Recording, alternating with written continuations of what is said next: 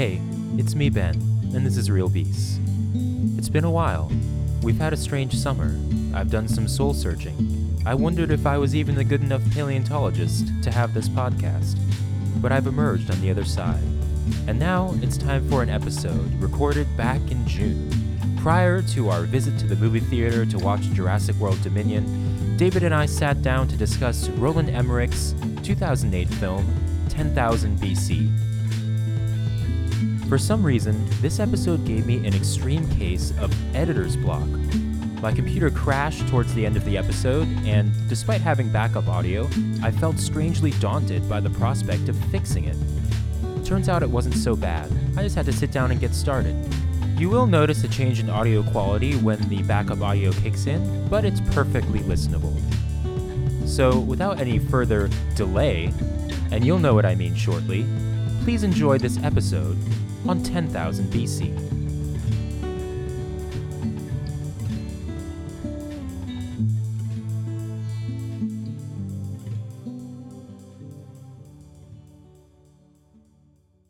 Hello and welcome back to this summary edition of the Real Beast podcast. We are your hosts. My name is Ben.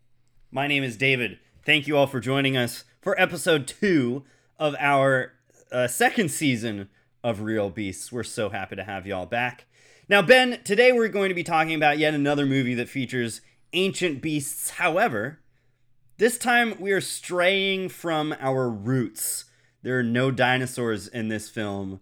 And honestly, thank God, because if there had been any dinosaurs in this one, it just would have been even worse than it Yeah. already was. That's true. It's hard to imagine this film being worse, but if it had Yeah. dinosaurs, it would have been. I suppose you could say that it did have the terror birds, which are dinosaurs Hmm. too, but A good point, yeah. equally out of space and made. time. The movie we watched for today was Roland Emmerich's 2008 film 10,000 BC, Indeed.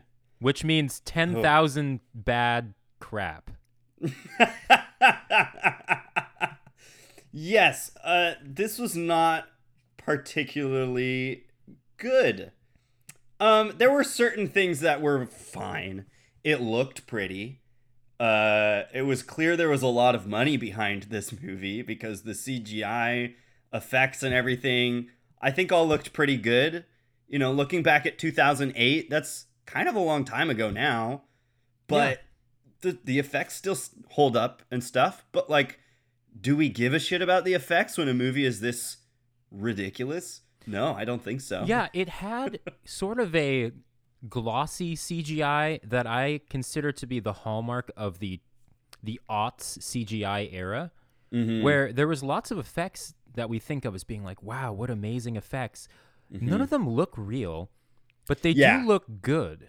yeah, And I think that's a that good that way was of putting an it. interesting thing because I think, for example, the original Jurassic Park looks real hmm in some of the nighttime CGI of the T Rex, for example, in the rain.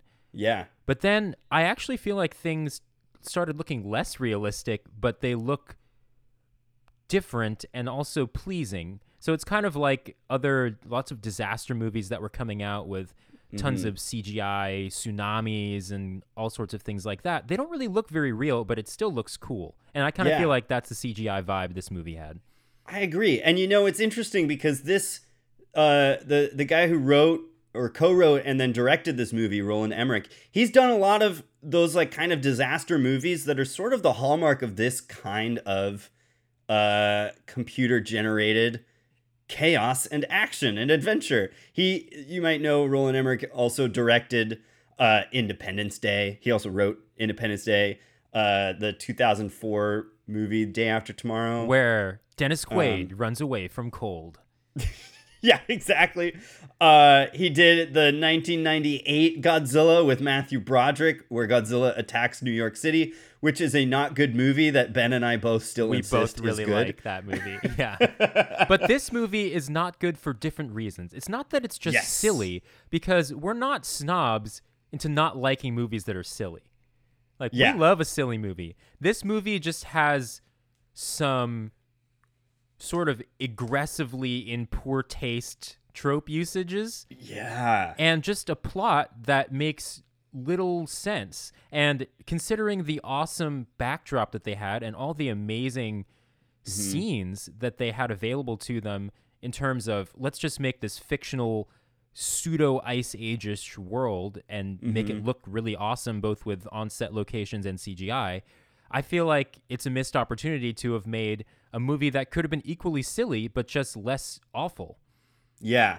Yeah, I agree. This is this is a, a movie that dates itself in a way that is really hard to get over. I mean, this is the this is the the definition of a white savior narrative. Yeah. Uh which is let's talk about what a white savior narrative is really quickly because I feel like in our time of Twitter and Instagram slideshows and shit like we've all probably heard of the idea of a white savior narrative, but let's talk about what it is really quickly. So it essentially is there's a couple of different versions of it. There is the inspirational teacher white savior story, and there's the man of principle white savior story.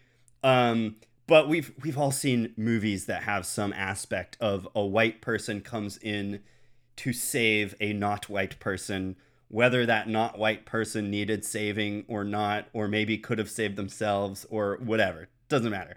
A white person comes in and in, in, intrusively saves the day uh, in these movies. And this is, I mean, there's tons of examples of this. There's 12 Years a Slave, uh, the movie 42 about Jackie Robinson, except it's kind of the movie's more about Branch Rickey, who is the white man who owns the Brooklyn Dodgers, who tries to get a black player, Jackie Robinson, going. So uh, Branch Rickey would be the white savior. Um, of course, we all know the movie The Blind Side. Uh, more recently, there was Green Book. Um, these are all stories that are have some white character coming in saving the day. I found a list of white savior movies, and they're like, don't forget movies like Blood Diamond, Dances with Wolves. Uh, Dune is one that recently has been getting some flack for that, although it can be argued that the book actually does some interesting things with the white savior story and trying to turn it on its head. Um, movies like Glory Road. Um, I already mentioned Green Book, but The Help, Hidden Figures. You know, we've all seen all types of movies like this, right? Um, so 10,000 BC, how do you do a white savior story in 10,000 BC? Well, let us tell you. the- here's the thing 12,000 years ago when this movie was set, were there any white people? I don't know. Oh, this is. I actually don't know. Um, I guess it depends on how you define that. Yeah. Which I'm uh, sure I'm that- not an anthropologist, a biological anthropologist, uh, because this stuff is far too recent for me. So it's funny Yeah. because I feel just with sort of ice age things in general, I can uh, sometimes fall prey to the same sort of time averaging that Mhm. people do with dinosaur age stuff, where like everything kind of blends into the same time. I don't really know Right. when things happened with lots of nuance. So I actually found this to be a bit of an adventure because I was like, well, when did this thing live? I don't know. And as we saw some creatures in the film, it took me a second to really contextualize whether or not this made little sense or zero sense because those Right. are the two options available in this movie.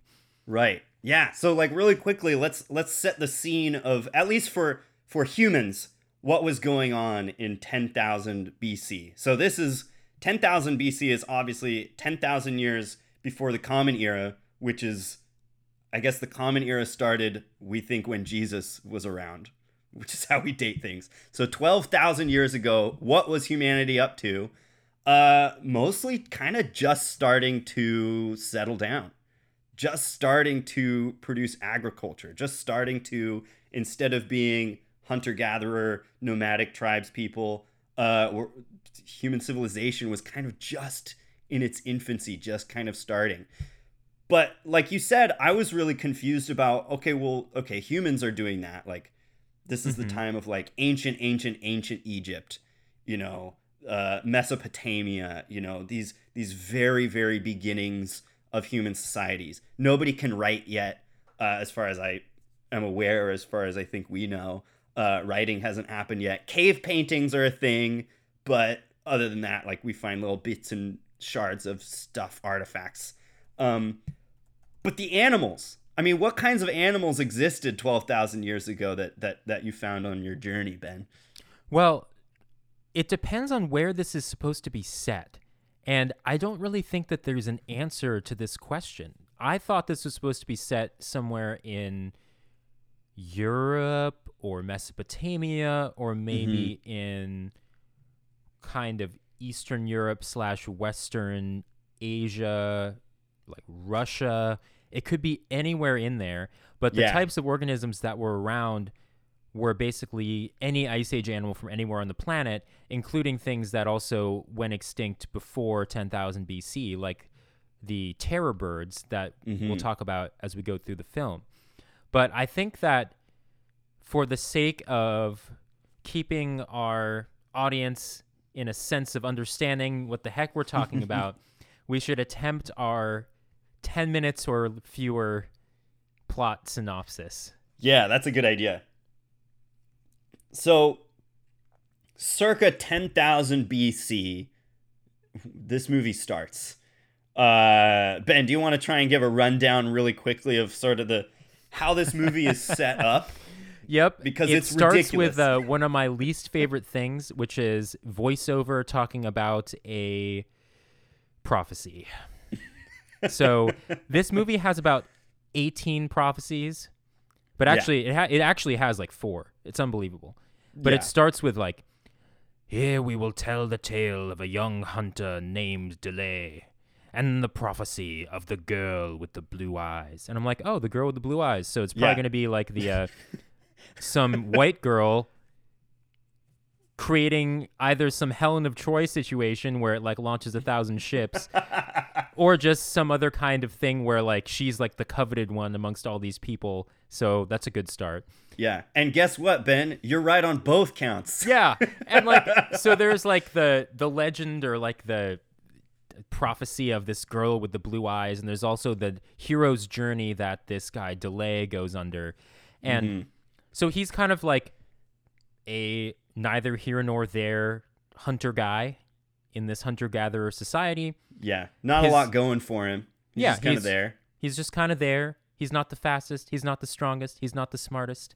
His dad is this very noble character, but he doesn't believe in this prophecy that also has to do with the timing of this final hunt that will occur of the mammoths, which are called mannaks in this Yep. movie for no reason besides to just make them more anciently sounding.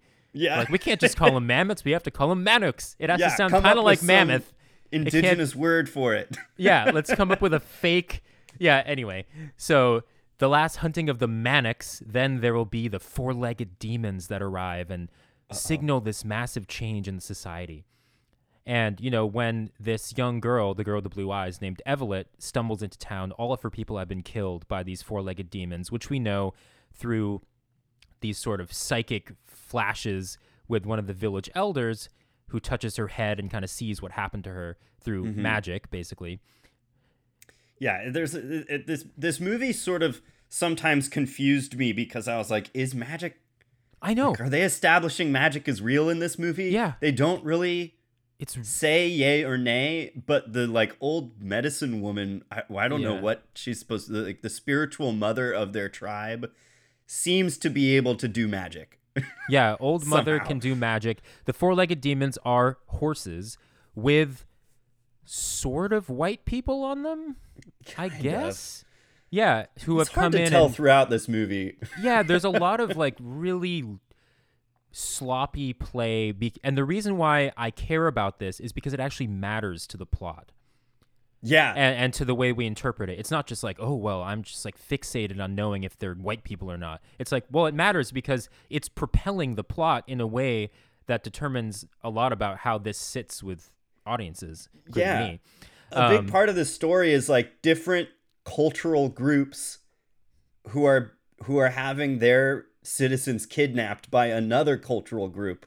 Mhm. and these cultural groups have to come together to try and get their people back. And so it matters that it is different people of different backgrounds doing this stuff.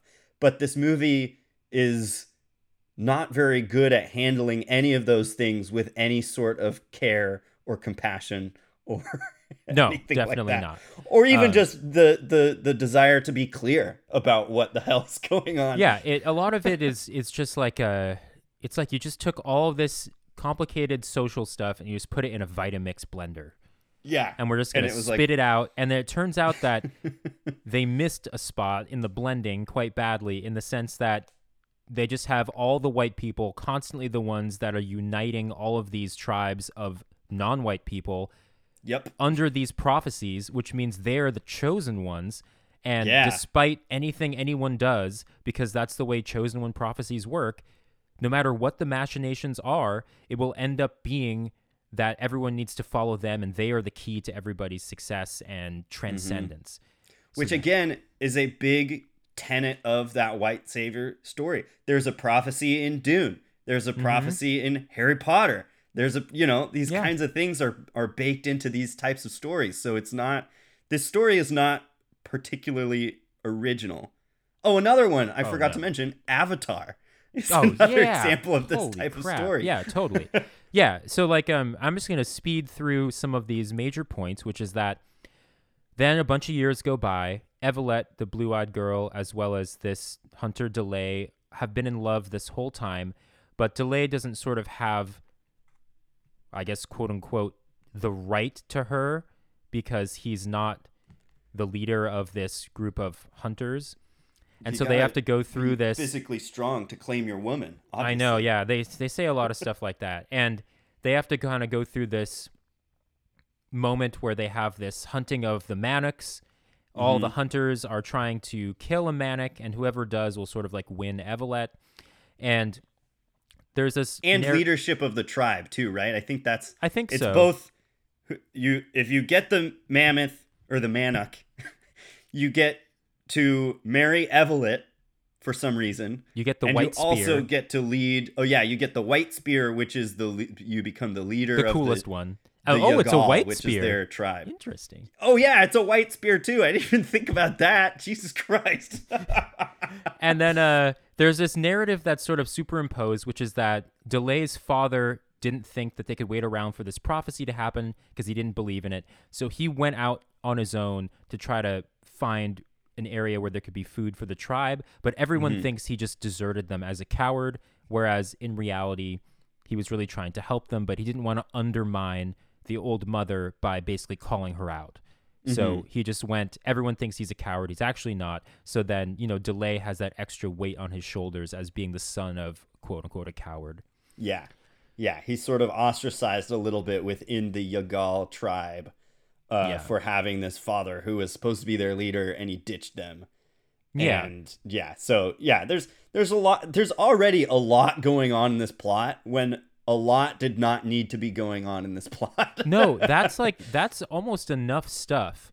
But instead, it becomes complete chaos because during the hunting of the Mannaks, his hand gets stuck in a net and he's pulled towards the Mannak. And then Mm-hmm. basically, just by standing there, the Mannak falls on his spear. He doesn't actually bravely fight it. and It looks like he kills it. Everyone celebrates him. He gets the white spear, but then his mentor, Tick Tick, knows what really happened, and he's not really feeling great about this. So Delay ends up giving back the white spear. And before any more of these things can happen, they are attacked by the white people on horseback, the who four-legged demons four-legged demons. They enslaved who had been prophesied. Yep, the prophecies come true to this point. They come through, they burn everything, they kill lots of people, they take Evolet as well as lots of other members of the tribe, and then they Mhm. leave. Yeah. So there there's sort of delay. So so to, to recap, this is this is probably 20 minutes into the movie, not even. Uh Delay's dad was the leader of the tribe. He left to find a better place for them all to live because the mammoths are coming fewer and fewer each year. So there's like a climate or some kind of ecological thing going on as part of this story. Then there's the prophecy that the the old mother of the tribe made. Then Evolet, the girl with the blue eyes, whose side note, the actress who plays Evolet does not have blue eyes. She has brown eyes. But they gave her blue contacts. And Double side note, it's the girl who gets attacked by the Compsognathuses in the Lost World Jurassic Park, which we just right. found out like 10 minutes ago and it blew my mind. That's right. She's got double. She's actually uh, been featured many times on Real Beasts at this yeah, point. unbelievable. That's so wild to me. So then there's also uh, Tick Tick, who is Delay's like dad's friend and Delay's mentor, and like helps him out, and he's wise and he's older and whatever. Played by Cliff Curtis. Exactly. Then there is Ka Ren. His name's Karen, who is Ka Ren is like Delay's rival. He was like bullying Yeah. Delay when they were kids Yeah. for his dad being a coward and leaving them and all this shit. Uh, I just got a kick out of realizing his name is K A apostrophe R E N. And I was like, they pronounce it Karen. His name's Karen. And he acts like a real Karen in this movie, too. He does, but it doesn't pay off. It never really like this this doesn't. whole history of them being rivals ends up just being nothing and Karen ends up just being like, "Oh yeah, take uh, uh delay you're you're fine." Yeah. That was it. There's a lot of things like that in this movie where things are set up like they're gonna be some reveal or some it's gonna come back later, and it doesn't. It just doesn't. Yeah. But let's And continue with Let's continue. Yeah, and I'll, I'll do it fast. I've promised this before, but this time for real. So they basically go, you know, a select crew of these men from the Yagal go to chase their people back. Mhm. Meanwhile, Evolet leaves just a couple of little clues, like necklaces and stuff down, so they can help Mhm. track them through the snow, which they call the White Rain. More It's just like super tropey stuff. Reminds me of like uh in the Lord of the Rings, the Two Towers, when Merry and Pippin have been kidnapped by the Uruk-hai, and they're like dropping their leaves of Lothlorien and stuff. Oh yeah, it's just Uh, like, it's just like that. For It's, Aragorn uh, and and that's follow- basically Yeah. the only time she's not a complete damsel in distress. yes. That's oh yeah. the- that's it. It's like there's never any like real moment where she does anything besides is beautiful and is like the what do you call it? The uh she is the um I can't remember the the silly term for the thing, the uh that makes What- what things do- happen. What are you talking about? The MacGuffin. The MacGuffin. oh yeah, yeah. That's right. That's exactly it. No, she is the MacGuffin. They're like, She's the oh, there's a prophecy. Yeah, everything is yeah, her with her blue around eyes. that. Something So then about they- her blue eyes will charge the story forward, but actually, no. It's just her being kidnapped. It's just her Things existing. happening to her is what pushes the plot forward. Yeah. because delay has to go save the day.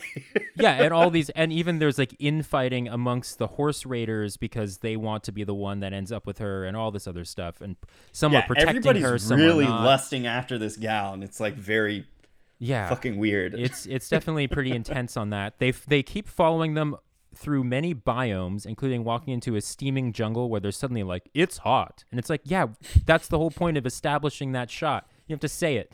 Yeah, and they're you came from an ice age wasteland, and now you're in a jungle. It's gonna be a little Age different. Ice age wasteland.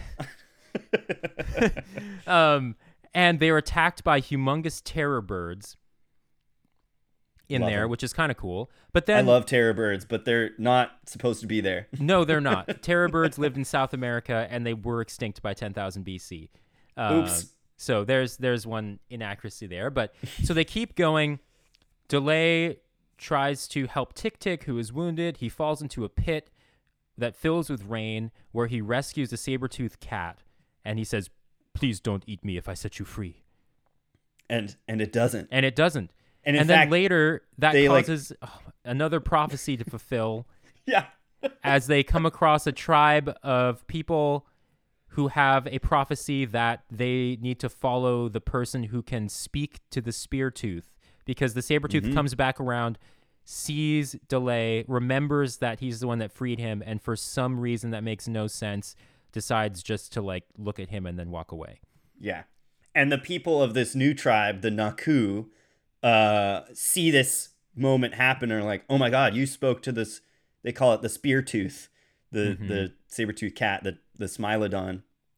Um, and they're like, oh, whoever talks to the Smilodon will help free our people. And oh, guess what? Some of the people of the Naku tribe have also been kidnapped by those four-legged demons.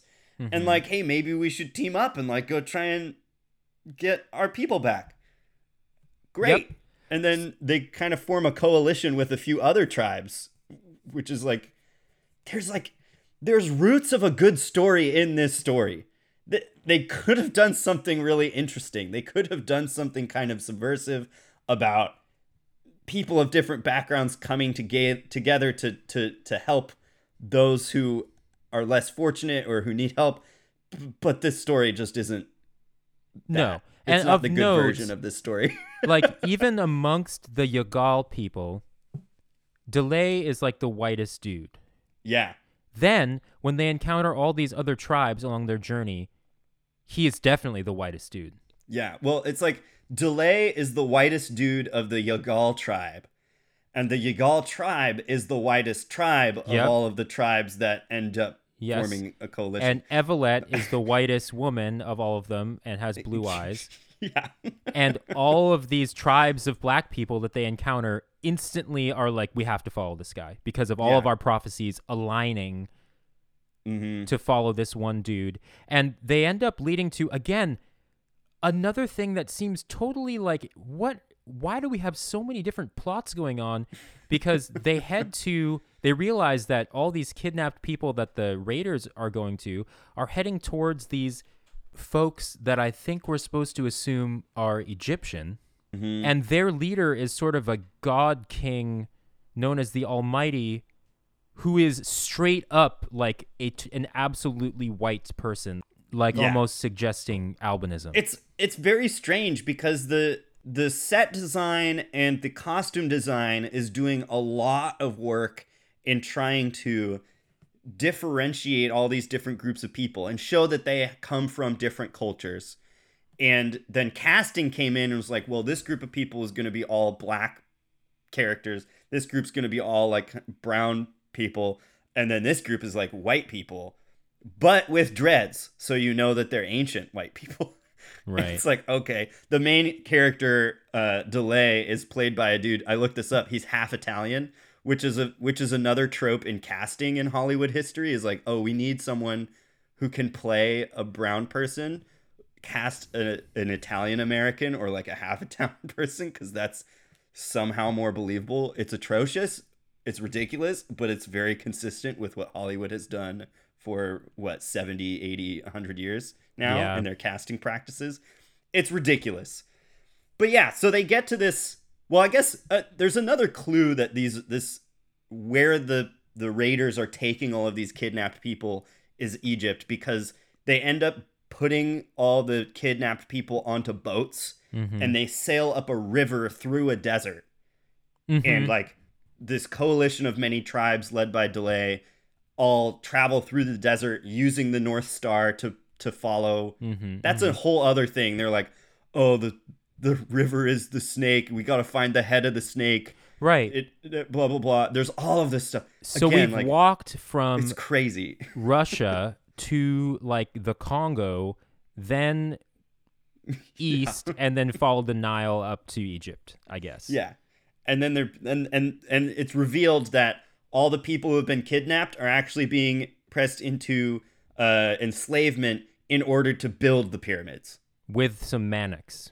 with some mammoths to do the job as well, which is wild because one of those like fun facts you see on the internet sometimes is like, hey, woolly mammoths were around when ancient Egypt was building their pyramids, which Mhm. which is true. But we sort of have to think about the uh, extinction of those mammoths and how there probably weren't very many around at that point in human history. Sort of like how we look around and are like, oh yeah, tigers and polar bears are still around, but are there very many? Are there enough polar bears for us to get them to build our pyramids for us? Probably not. There probably weren't that many mammoths at this point in history. They certainly history had a lot of them, and Yeah. you know, again, so like, is this the most far fetched part of the movie? Definitely not. Like, there were mammoths that existed at this time. Was there a Mhm. whole horde of them building the pyramids there? Probably not. Yeah. Also, did mammoths live in Africa? I don't think that they did. I mean, uh, Maybe I, deep, deep past. I but- actually don't know what their full range were because there was a couple different types of mammoths. Oh, that's Um, true. I guess I'm thinking of specifically woolly The mammoths. woolly mammoths, yeah. I I'm not sure. This is this shows my lack of knowledge of ice age mammals, but needless to too say, recent for Ben's expertise. yeah. Needless to say, it looked pretty cool slash silly, but Yeah. D'Leh gets there he talks to this person who is like a blind person that lives literally like horizontally inside of the floorboards Yeah, I did Do not remember understand that? what, What the, the fuck was heck was going on here. It was Yeah. like, uh, yeah. and he says that the ones who can stop this you know this dynasty of god king sort of egyptian people is just the one who has the mark of the hunter but D'Leh doesn't have the mark of a hunter but it turns out that Evolet has scars on her hand from being whipped by one of her captors that Mhm. does form the mark of the hunter and Yeah. then they find that and freak out Yeah, they're like, oh no, the this mark on her hand means that Evolet, the girl with the blue eyes, is destined to kill the Almighty. The Almighty is the God King of the leader of the Egyptians, who's I guess a pharaoh because like yeah, Uh, ancient yeah, it's, Egyptians. I genuinely can't tell. leaders were like gods. it, it really What? seems like it's supposed to be Egypt, but also not. And I'm so I guess we can just call it that for lack of a better way of describing it. Yeah, Yeah, But, um, it's like they, and then it's hard because they never say outright who it is. It's sort of like in the new Top Gun Maverick movie. They're just like, yeah, the bad guys are a rogue state with nuclear stuff. And They're like. They don't actually Okay. say, is it Russia? Is it China? Who who is it? They're just like, it's a rogue state. yeah, We can like kind of assume it's supposed to be Russia because the airplanes have red stars on their wings. But like, what do we actually know? It's like that's what this movie is doing. Ten thousand BC is like we're alluding to the fact that this could probably be Egypt, but we also screw up a lot of the historical facts, so it could also not be. And yeah, it doesn't matter because it's all fiction anyway. yeah. Because like they were, someone was sort of about to assault Evolet, and then other people come in and basically like this the one horseback dude's rival comes in to bust him and that's when they discover the the mark on the hand and that's when some of the folks go report it to the god Yeah. king and he goes like "Ow." um but basically the the struggle is there's still too many people for D'Leh and all of his friends that he's made along his journey to take over here hmm unless they convince all the enslaved people to fight with them. But they Yeah. kind of are hesitant to do that without having these markers of, you know, that this other prophecy is going to be true. So now we have like Yeah. the four different prophecies overlapping at the same time. It's just Yeah. absurd. It's And- ridiculous. that they need a workers' revolution. They need a workers' revolution. They get the everyone. uh, they get the Mannaks to cause a stampede by just he just pokes one in the chest with a spear Yeah, and it yeah. They like cut them loose, and then he just pokes it, and then they stampede down the like ramp that they're using to build the pyramids. And then I guess the workers realize, hey, the mammoths are doing it. Why not us? Let's all rise yeah up too. so they do that for like a hot minute but then they get to the steps of where the god king lives and they're like there's some hesitation they don't think they can really do it so they kind of stop and they say hey we'll make a deal There's if also you give somehow. me back Yeah, they're like, give me back Evolet. Or the Egyptians somehow know that D'Leh is there for Evolet. hmm And so they're like, well, no, like, we'll give her back to you if you stop revolting against your enslavement. And then hmm D'Leh is sort of like, yes, okay, just give me back Evolet. What's going to Mhm. happen to everyone else? And they're like, well, they're going to still be our slaves. And then suddenly D'Leh's like, no, never. yeah and then he literally goes brad pitt from troy and he Yep. just javelin throws his spear 17 billion miles directly into the chest of the god king in the most like abrupt villain killing i can remember Yeah, it's where bonkers. he just instantly gets killed, and then he just goes, "He is not a god," and then they just go fight and start to destroy everyone. it's like all these little moments that could be cool and they just aren't very cool because this movie botches every every moment that it could have had. It was just changing the stakes constantly, and then Yeah. after all of that. One of the horseback men still tries to kidnap Evolet, even though all this, like, basically the movie is pretty much over. I he tries to kidnap rest, Evolet. y'all. He does, but then, you know, they f- fight each other. Um, Evolet actually does something and kind of sort of stabs the guy and falls off the horse. And actually then, does something. well, it's just she hasn't been allowed to do anything this like entire movie. Yeah, she's Um, also had barely any lines of dialogue. Like the, she has purely Yeah. been a, an an object, like you said, a MacGuffin to push the plot forward, but without her doing anything or saying really anything. And then just to put the cherry on top, let's just have another piece of magical prophecy where she's actually killed by a I guess a spear throw by the dying kidnapper horseback guy Yeah, who then D'Leh goes and kills, but then Evolet dies and we're like, "Oh wow." After all hmm. that, Evolet dies and the narrator's like Come on, you didn't think Evolet could actually die after all. this movie is literally exists because Evolet just caused everything to happen. She couldn't possibly die. Yeah. And then it just cuts to the old mother who goes like and Yeah. like breathes out her life force to resurrect Evolet thousands of miles away and then the movie that that's the movie. Yeah. The, I, the I, I guess we should have mentioned the old mother stayed with the Yagahl tribe back in the Mongolian steppe or wherever they're from. Uh, and as D'Leh has been on this entire journey to get the people kidnapped back, the old mother has been quote unquote watching this through her, I don't know, magic, her spiritual connection with whatever. And so, yeah, at this moment, the old mother like gives her life and gives it to Evelyn.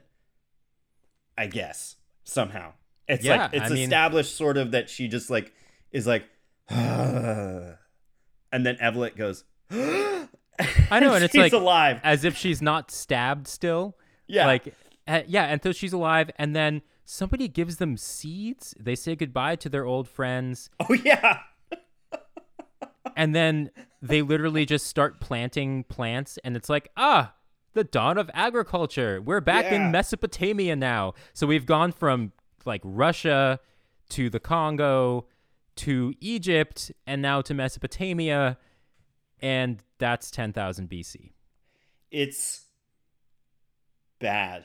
It's ridiculous. It's stupid. It's on Netflix. Go watch it. yeah i feel like honestly i had a hard time making that plot summary make sense because the plot just Oh, makes so- little yeah. sense and there's so much in it that i think just adds unnecessary convolution on top Mm-hmm. and it's really fraught from like a human perspective in terms of all of the dynamics like all the tropes and dynamics that are overlapping but in a nutshell Yeah. it is a strong white savior complex Mm-hmm. strong damsel in distress, Mhm. four times prophecy narrative at the same time. I've never Yeah. seen anything like it in my life. And the thing is, like, it's still like a visually fun movie. I'm not one to say Yeah. like, I'm not one of those people who's like, oh, you just shut your brain off and just da da da da. This movie takes it too far for me to do that. That's exactly how I felt. I I kept wanting to just ignore like the horrendous tropes that they're utilizing in order to tell this stupid story and just focus on like how cool it is to see mammoths running around and like the mammoth hunt looks cool the terror birds are super fucking cool. Even i mean there's also this this movie is like referencing a lot of other movies like the terror birds are running through tall grass to kill everyone. exactly like the velociraptors in jurassic park. Uh we, we have Camilla Belle as evelyn the girl with the blue eyes who was literally in the lost world jurassic park like doing similar shit, just being helpless and whatever. Like there's all these things that are that are referencing other movies that do it better. and it's ridiculous.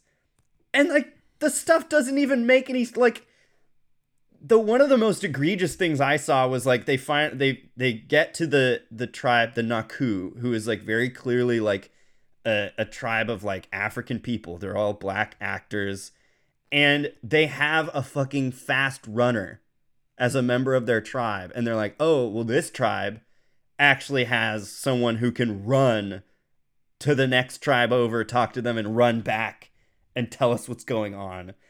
And it's like, "Oh my god, dude, uh, there's too many horrible things going on. I can't just focus on the cool saber tooth tiger. Like I Yeah. can't.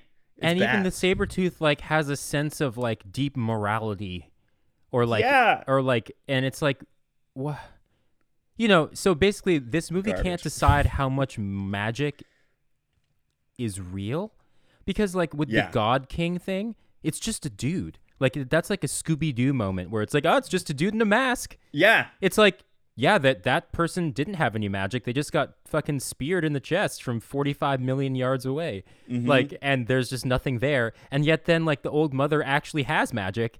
And like all these prophecies also do come true. But then even then when D'Leh was saying oh i don't have the mark of the hunter to tick tick tick tick was like well you know prophecies are kind of you know they just kind of they don't always Yeah. say exactly what it, what That's things right. are and i'm what like did he say? He's like there are telling me multiple ways a prophecy can come true. yeah, you're telling me there are four prophecies and none of them might be the the real one or even matter? Do they Oh even all come true? God. Wait, let's make let's see. There's the prophecy that uh where is it? Where is it? Yeah, so there's the if and I could you know, I've been saying Oh yeah. Whoever kills the leader of the demons will win both Evelyn and the White Spear, becoming the next village chief. Okay. Uh and the people think that the demons are mammoths. And then it turns out to be so there's horses. one prophecy. Um, and then there is the prophecy of, or the Naku tribe's prophecy, which Mhm. says whoever talks to the saber-toothed cat, the Smilodon, uh, will save, uh, will save our people. Yep. Okay. There's the prophecy Sure. of the blue-eyed girl being the one that triggers the change from the old hunter-gatherer ways to finding right. a new land. That's and right. then there's the prophecy from the Egyptians that the person with the mark is the one that will bring down their civilization. That's Yeah. four prophecies. So, I and I guess all those prophecies do end up coming true, although it's not the blue-eyed girl who changes the way they hunt. It's uh the guy from the Naku Who gives them some seeds hands them seeds from Home Depot. from. yes, it's like a bu- he like hands him like corn kernels. I was like, "What are you going to do? Plant that in the ground? What are you talking about? It's ridiculous. Oh it's so there's so much ridiculous shit in this movie. It's astounding." All right, so that's that's the movie. Now let's. I want to talk a little bit about the the science that is completely ignored by this Yeah. movie. Um, I feel like I have I probably will have you know a little bit less to say than normal just because like I just don't know about this time or these animals as much, but I do know some stuff that that couldn't have been. Yeah, and I know a little bit. I uh, one thing I've always loved is anthropology, which is the study of human history and and our evolution and stuff. So I know a little bit about some of the stuff going on at this time. Uh, so let's let, let, let's just dive in. So this is ten thousand BC. At this point in time, first off, let's talk about the terror birds because what even are terror birds? I like they're of course different species of giant carnivorous bird that existed throughout the Pleistocene, which is generally the ice age, right? Um so Ben, let's let's talk about that a little bit. What what are terror birds? Terror birds is kind of an umbrella term for large predatory birds that were flightless that existed in the Cenozoic, basically since the age of dinosaurs ended. There's been lots Okay. of different types of terror birds, and some people define certain geographic locations or times as being like the true terror birds versus others. But in my opinion, it encapsulates all of those, which they lived in a number of places. There were Mm-hmm. some birds that lived in Europe, like Gastornis, a long, long time ago. If you've seen Walking with Prehistoric Beasts, Gastornis is running around eating ancient horses, little tiny Mm-hmm. ancient horses. So you have a giant bird eating tiny horses. It's just like plays time. tricks on the mind. Yeah. but then the majority of what we'd call terror birds were living in South America later on and basically filling the ecological role that was left vacant by a lot of the carnivorous dinosaurs that used to be there. Mhm. So you imagine like, okay, there's no more raptor dinosaurs, there are no more tyrannosaurs, there are no more etc. So you have this bipedal top predator kind of niche that's empty and these birds that were a lot smaller before sort of filled the boots.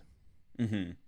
So these are sort of like, are they like ostrich-sized birds, or how how how would you how would you define their their size? Because the way they're depicted in this movie and in Walking with Prehistoric Beasts, which is an excellent BBC documentary, um, they they sort of show them like like kind of like an emu or a or a cassowary or an ostrich, except they're kind of more muscular, more frightening. Sort of like you take a bird of prey, like an eagle's head and body, cut off its wings, and give it really big, long legs.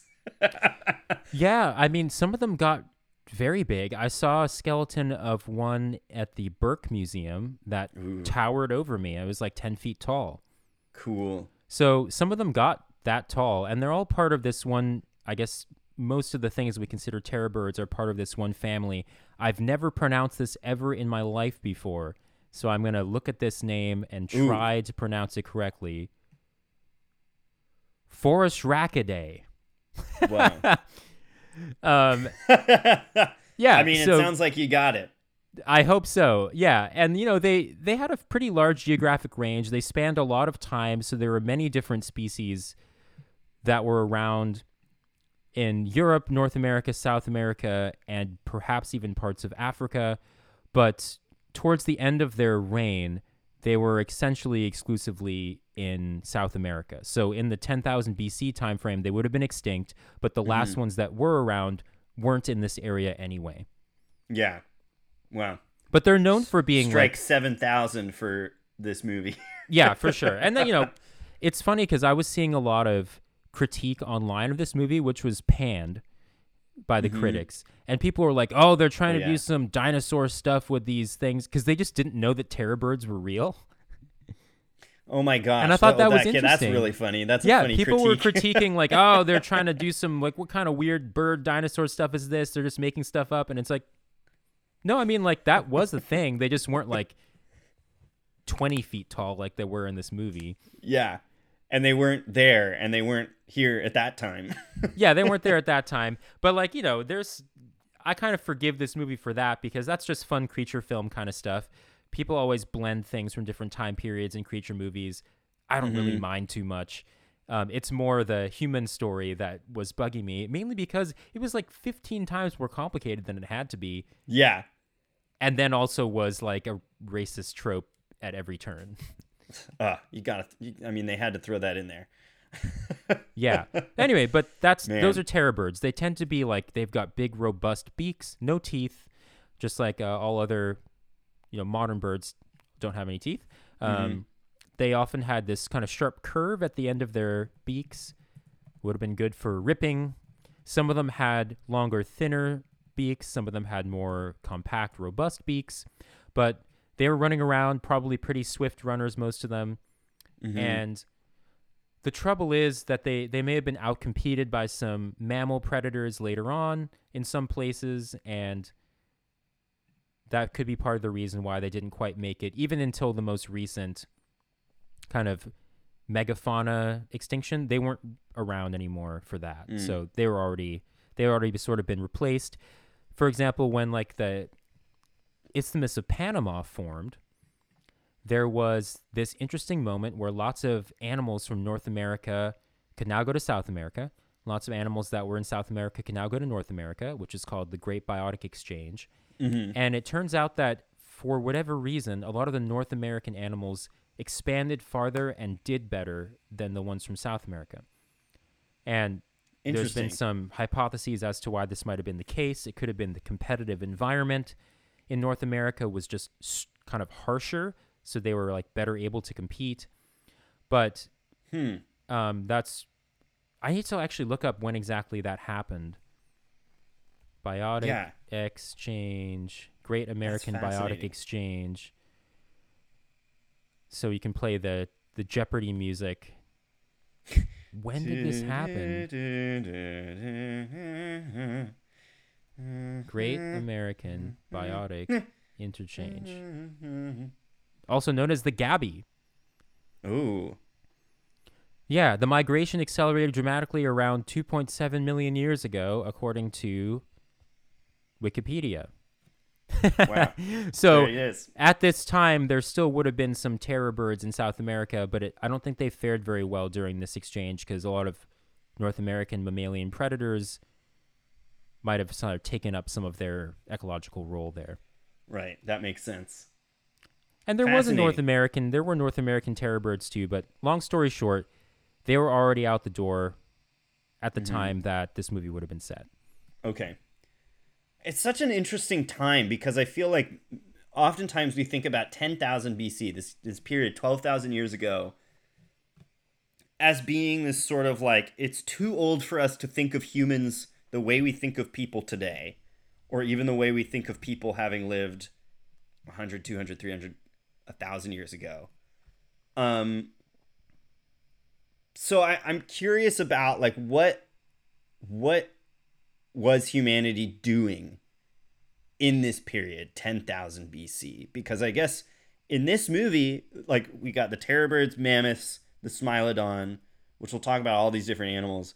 But we also have humans which in in our dinosaur movies we don't usually talk about humans as a as a a real beast. Right. but but we are. And i feel like in this in this time period it's a time that is such a fascinating moment in human evolution because this is the this is sort of the end of the stone age. Stone age being like paleolithic uh pre iron age before humans started really settling down producing agriculture this kind of stuff. But there was interesting things going on in in that time with humanity because usually we mark 10,000 BC as the time when pre 10,000 BC humans are hunters hunter gatherers and after 10,000 BC humans start more and more becoming more sedentary settling down doing agriculture and stuff and I think in this movie it sort of establishes itself like hey this is the moment when humans start settling down and planting things. Yeah. Roughly speaking, like it's not that far off of Mm. when that might have happened. And I think, you know, some folks categorize the Stone Age, broadly speaking, to extend even past the beginnings of agriculture into Mhm. when they started using bronze. Oh, that yeah, that makes sense. The Bronze Age, yeah, that's and a good so, point. Yeah, that that might extend closer to five thousand years ago or five Mm-hmm. BC or so. But you know, some of these numbers are a little rough. And again, I'm stretching my knowledge of anthropology because I always thought people were pretty boring. See, what I find interesting about us is the, is at what point do we start thinking of ourselves as something other than we just got to eat and fuck and make more of us? Yeah, well, I, I actually think that that idea is probably overblown. I because agree. I like agree. the hunter gatherers weren't just hunting and gathering constantly. There's an argument that we actually had more leisure time when we were mm-hmm. hunter gatherers than we did constantly having to tend to agriculture.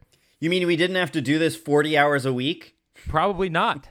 Probably not even close. in order to get our benefits? Yeah, there was even some studies because about, you know, there's sort of the idea of like Western diseases that we have because of a mismatch between our evolutionary history and our inactivity levels today or our diet today, saying like, oh, our bodies aren't adapted to these sorts of things. But it seems like the amount of activity per day that we currently do might not be that different than some Mhm. hunter gatherer societies based on evidence from the very few that are still around today, kind of still around today. And then, you know, looking at other pieces of I evidence it. from the past. So certainly there might be quote unquote mismatched diseases, like we eat things that are much more refined, more calorically dense, etc. But Mhm. levels of activity per day, it's not like we were just like running marathons every day during this time in order to gather our food. That's Yeah. not very energy efficient at all. That would be a huge waste of calories compared to doing the bare minimum, basically, which might be pretty much what we were doing. Mhm. So it's pretty fascinating. But so the idea that like we were just like completely running ourselves into the ground until someone had the brilliant idea of planting that kernel of corn in the earth and just sitting there and watching it grow. Agriculture was hugely demanding. And in fact, it might Mhm. have diminished the variety in our diet because Yeah. suddenly we started to do like monoculture. And we're just Yeah. like, yep, we're just going to only eat this because this is the grain that we have. And you know, there's the the argument from like was it Jared Diamond who said that agriculture was the biggest mistake in the history of humanity? I, I, I don't want to attribute anything to people that I'm not positive, but I, I think it was him. And yeah, it's it's fascinating to think about that because did we fuck up?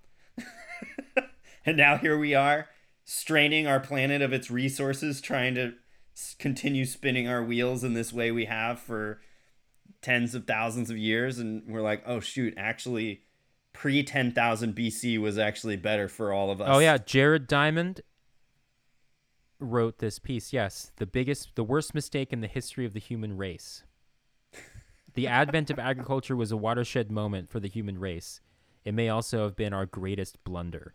Yeah. F- s- followed closely by uh, Facebook. Yeah. S- Second biggest blunder. That's probably so. Yeah. Oh boy. Man. All right. So so humans we did have culture, we did have societies, we were doing all of these things, we were ta- chatting with each other. This was all a thing that existed for tens of thousands of years even before 10,000 BC. Mm-hmm. I think one thing that's kind of funny to me is that that this movie establishes that before agriculture existed, we could also do these enormous building projects like build pyramids. And I think the general consensus among scientists is in order to have enough free time to build those things, you needed enough food first. Mm. And so it's probably likely that whatever culture built stuff on a large scale first probably also had already started agricultural work. I think like having a settled, yeah, like a settled population that was more stable in its location for like very long Mhm. periods of time Yeah. is something that was probably more common after agriculture was established, as well as like basically the idea that we have of civilization. right. Like, so I'm not saying that things overnight went from like nomadic tribes of 30 people to big civilizations like what we Mhm. think of with Egypt. It was probably a little bit more piecemeal and gradual. and gradual. But, one thing that I yeah. Oh, sorry. I interrupted you. Oh no, go ahead. I was just gonna say one thing I love thinking about, which is which is connected to um, specific agricultural sites like uh, Gobek. I always screw up the name. Gobekli Tepe, which is a site in Anatolia, which is modern day, I think Turkey. Um, they this is a site that has weird uh structures, stones built in circles, stones that have been engraved with depictions of animals and people, and they're kind of set up in a way that is pretty reminiscent to like Stonehenge in England, which is strange because there's similar kind of times when these things would have been built. I think. Wait, let me double check. Gobek Gobekli Tepe was It's real old. Built probably between it probably would have been around 9 or 10,000 BC. I think it's usually dated to just after that period. But one of the things that's fascinating about this site in particular is that it is in this time of like we're starting to transition to agri- agrarian societies. Mhm. People are settling down. we're starting to have the ability to create a surplus of food, which is a huge if if you're to have people whose job it is to uh do things other than just hunt and make food and get food for your people and you know that kind of thing if you want people to be metal workers, if you want people to be stone workers, if you want people to think about philosophical and religious ideas, if you want people to spend their time creating culture and like not having to just do other things in order to survive, you need a surplus of food. And one of the things that's fascinating about Göbekli Tepe in particular is this is a site where they think it was a religious site first, where people would come and worship for extended periods of time, like a couple of months, and they'd bring food with them and they'd sit there and they'd eat and they'd celebrate, do whatever their cultural religious things were. We don't really know what people actually were doing, but there's all of this like bones and stuff from food that people were eating. So some people think, oh, this is sort of like a, a music festival. it's the big outside lands where people come for a period of time and they eat and they hang out and they make connections and then after they're done they go off back into their nomadic hunter gathering lifestyles in different areas but they come back and do this for months at a time now why is that important because this is at the very start of agrarian societies starting and this was all happening in mesopotamia which is sort of close geographically to turkey where Göbekli Tepe is Mm-hmm. and in order for people to settle down and start working with the land and manipulating it, there has to be a revolution in thought into thinking instead of humans at the mercy, being at the mercy of nature, right? We hope the rains come. We hope stuff grows so we can go gather it. What if humans are actually above nature as opposed to nature being above humans? What if humans are, you know, many religions think this way. What if humans are God's chosen creatures?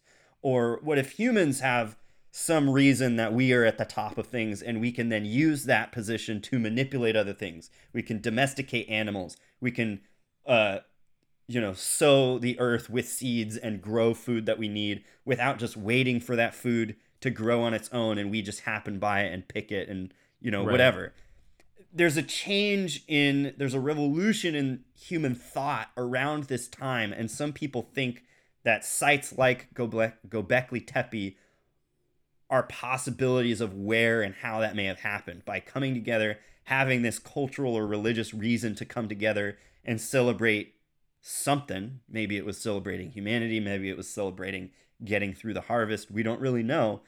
But at some point humans realized we can do this shit to the planet as opposed to having shit done to us.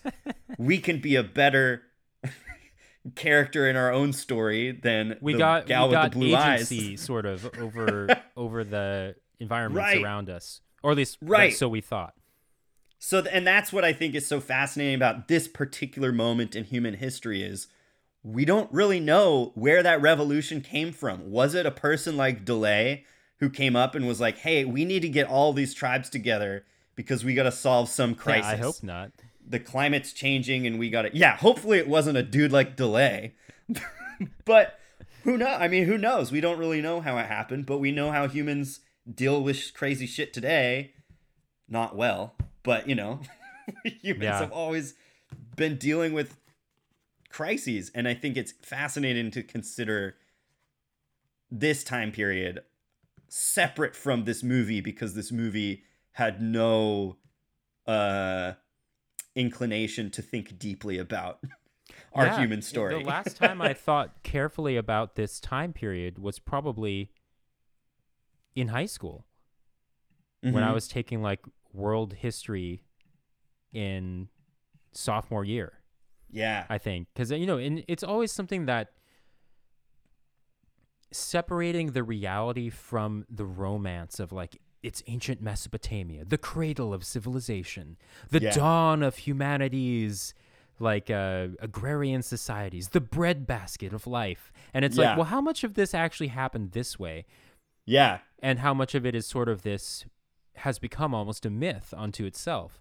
But Yeah, it does seem like, but that area as far as we know, is one of the earliest places in which we see evidence for the agrarian lifestyle Right. that we're talking about, and also the cultural aspects that go along with having settlements in one place, having larger Mm-hmm. populations, and it also leads later on to a change in diseases that we would get, for example, because communicable diseases in large populations that are settled are a lot Mm-hmm. easier to transmit than they might be in smaller groups that are moving around geographically and probably not interacting with too many other people closely throughout Yeah. a given person's life. So Right. it's a it's a really major moment in human history in our story Mhm.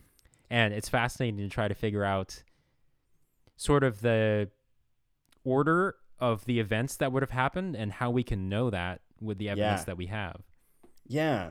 And I think it's fascinating too because we I mean this story kind of matters because this is the story of all of us. This is the story of humanity. And I I love thinking about this stuff. Like when we were working at the academy together, one of my favorite things was when someone would come up to the anthropology cabinet in the naturalist center because that was a the area that I kind of felt the most comfortable with in terms of the the facts, which it's been a very long time since I've been studying those facts. So I apologize if I got anything wrong here talking about this today.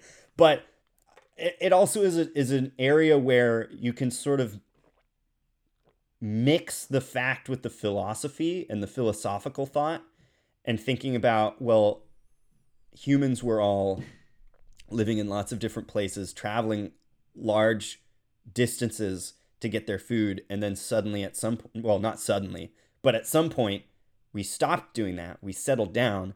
And that in turn created new revolutions of thought that needed to happen. In addition to revolutions in our biological evolution because like you said diseases popped up that we didn't have to deal with before because now we're domesticating animals and living near them and that's gross. And there are diseases that come from that. There are also diseases that come from just living near a lot of other people all around us all of us all of a sudden or you know newly uh, living around all these people. Then you have to think about okay well now all these people are living in one spot you have to create some type of law about how do we treat each other. Mm. we have to treat some create some kind of system of how do we create a fair system of trade. In order to to regulate that and and to administer that we need to come up with some sort of way to know what this person is saying and this person is saying oh maybe we should think about writing things down. So we know you know and all of these different revolutions happen because we all decide to collectively kind of live life differently from the way humans had for hundreds of thousands of years. You know, this history goes from 300,000 BC up to 10,000 BC, and then it changes. I'm sure there were many changes going on throughout the whole time, but it's fascinating. This is a big change, a very big change. right. change. And then, you know, one of the big questions that you were alluding to is like we have a major cultural evolution and Yeah. this is a point in which cultural evolution starts to outpace biological evolution in humans. yeah. And that's fascinating because it can lead to the situation that I talked about, which is like the potential for quote unquote mismatch diseases where our bodies aren't adapted to what we're doing now. But then some people kind of dismiss that idea and just think that it's overblown. Like we're not really doing things that differently to the extent that we just can't handle it entirely. Mhm. It's more to do with what we choose to do or etc.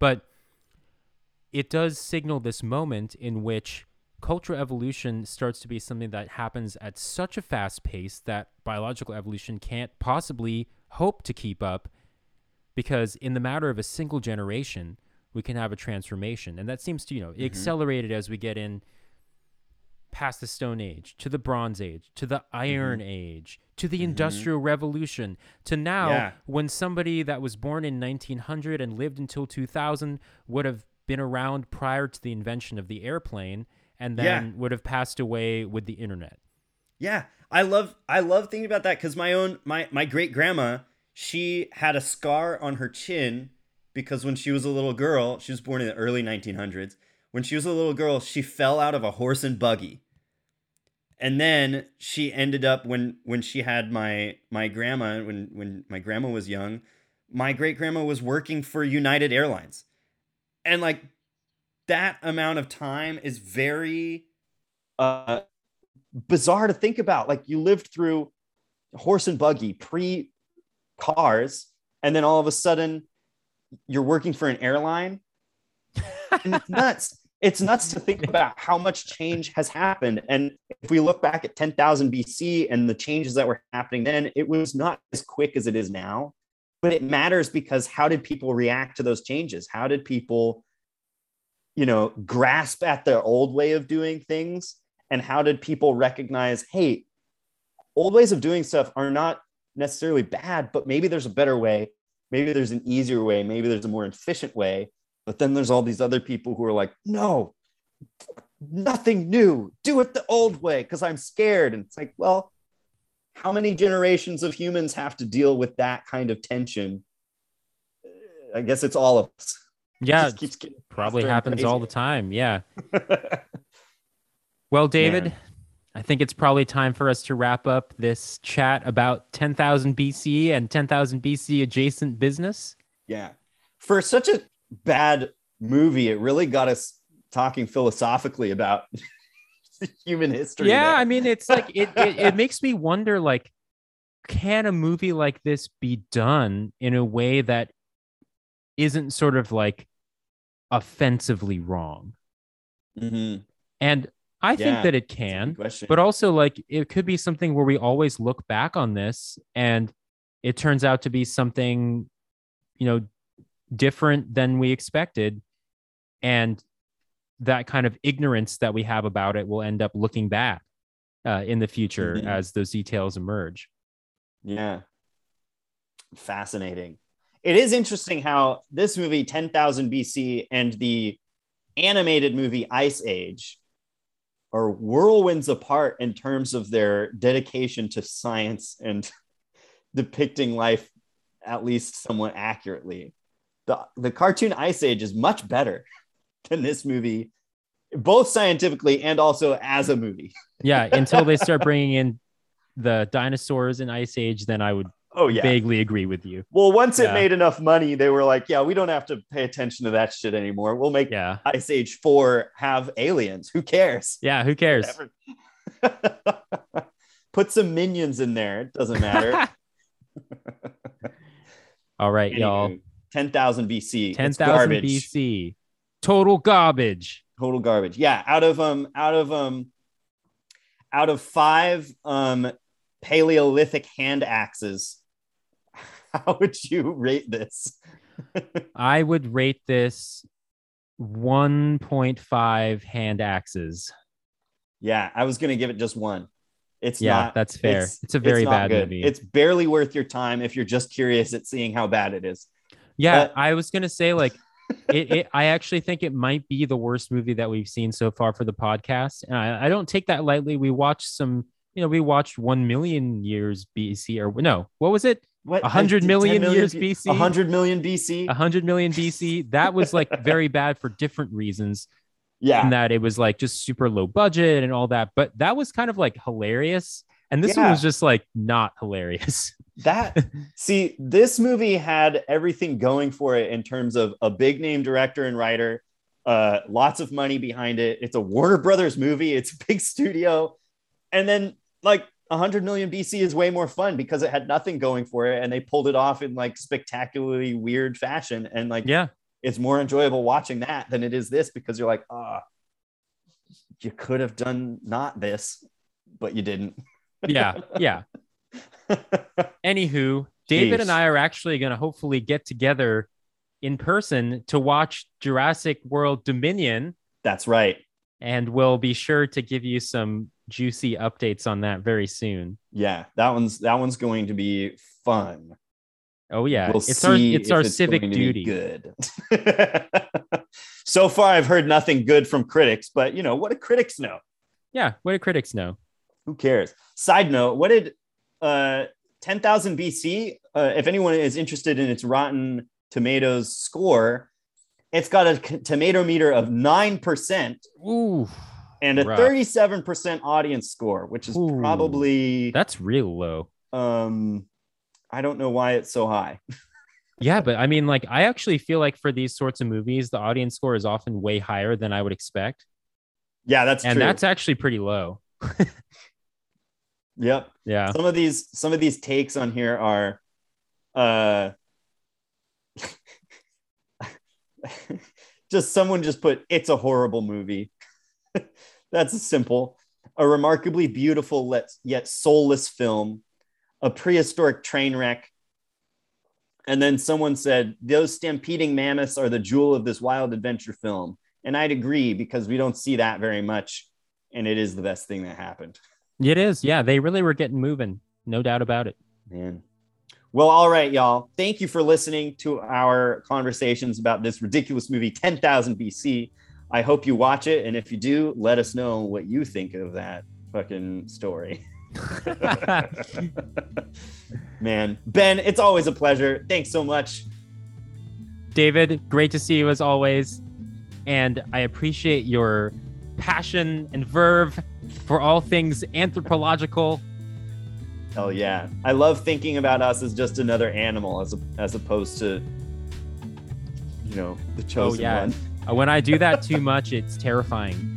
I. I start analyzing everything like I'm an ecologist, and it's not good. Yeah, it gets really interesting when you start thinking about human behavior in terms of our ecological connection to nature. And then Oh, I'm like, yeah. well, then why am I looking at Twitter? I know. Oh, Yeah. no. It's wild. Anywho, folks, be kind to yourselves and each other. We love you all. Thank you for listening. This has been Real Beasts with David and Ben. See you next time.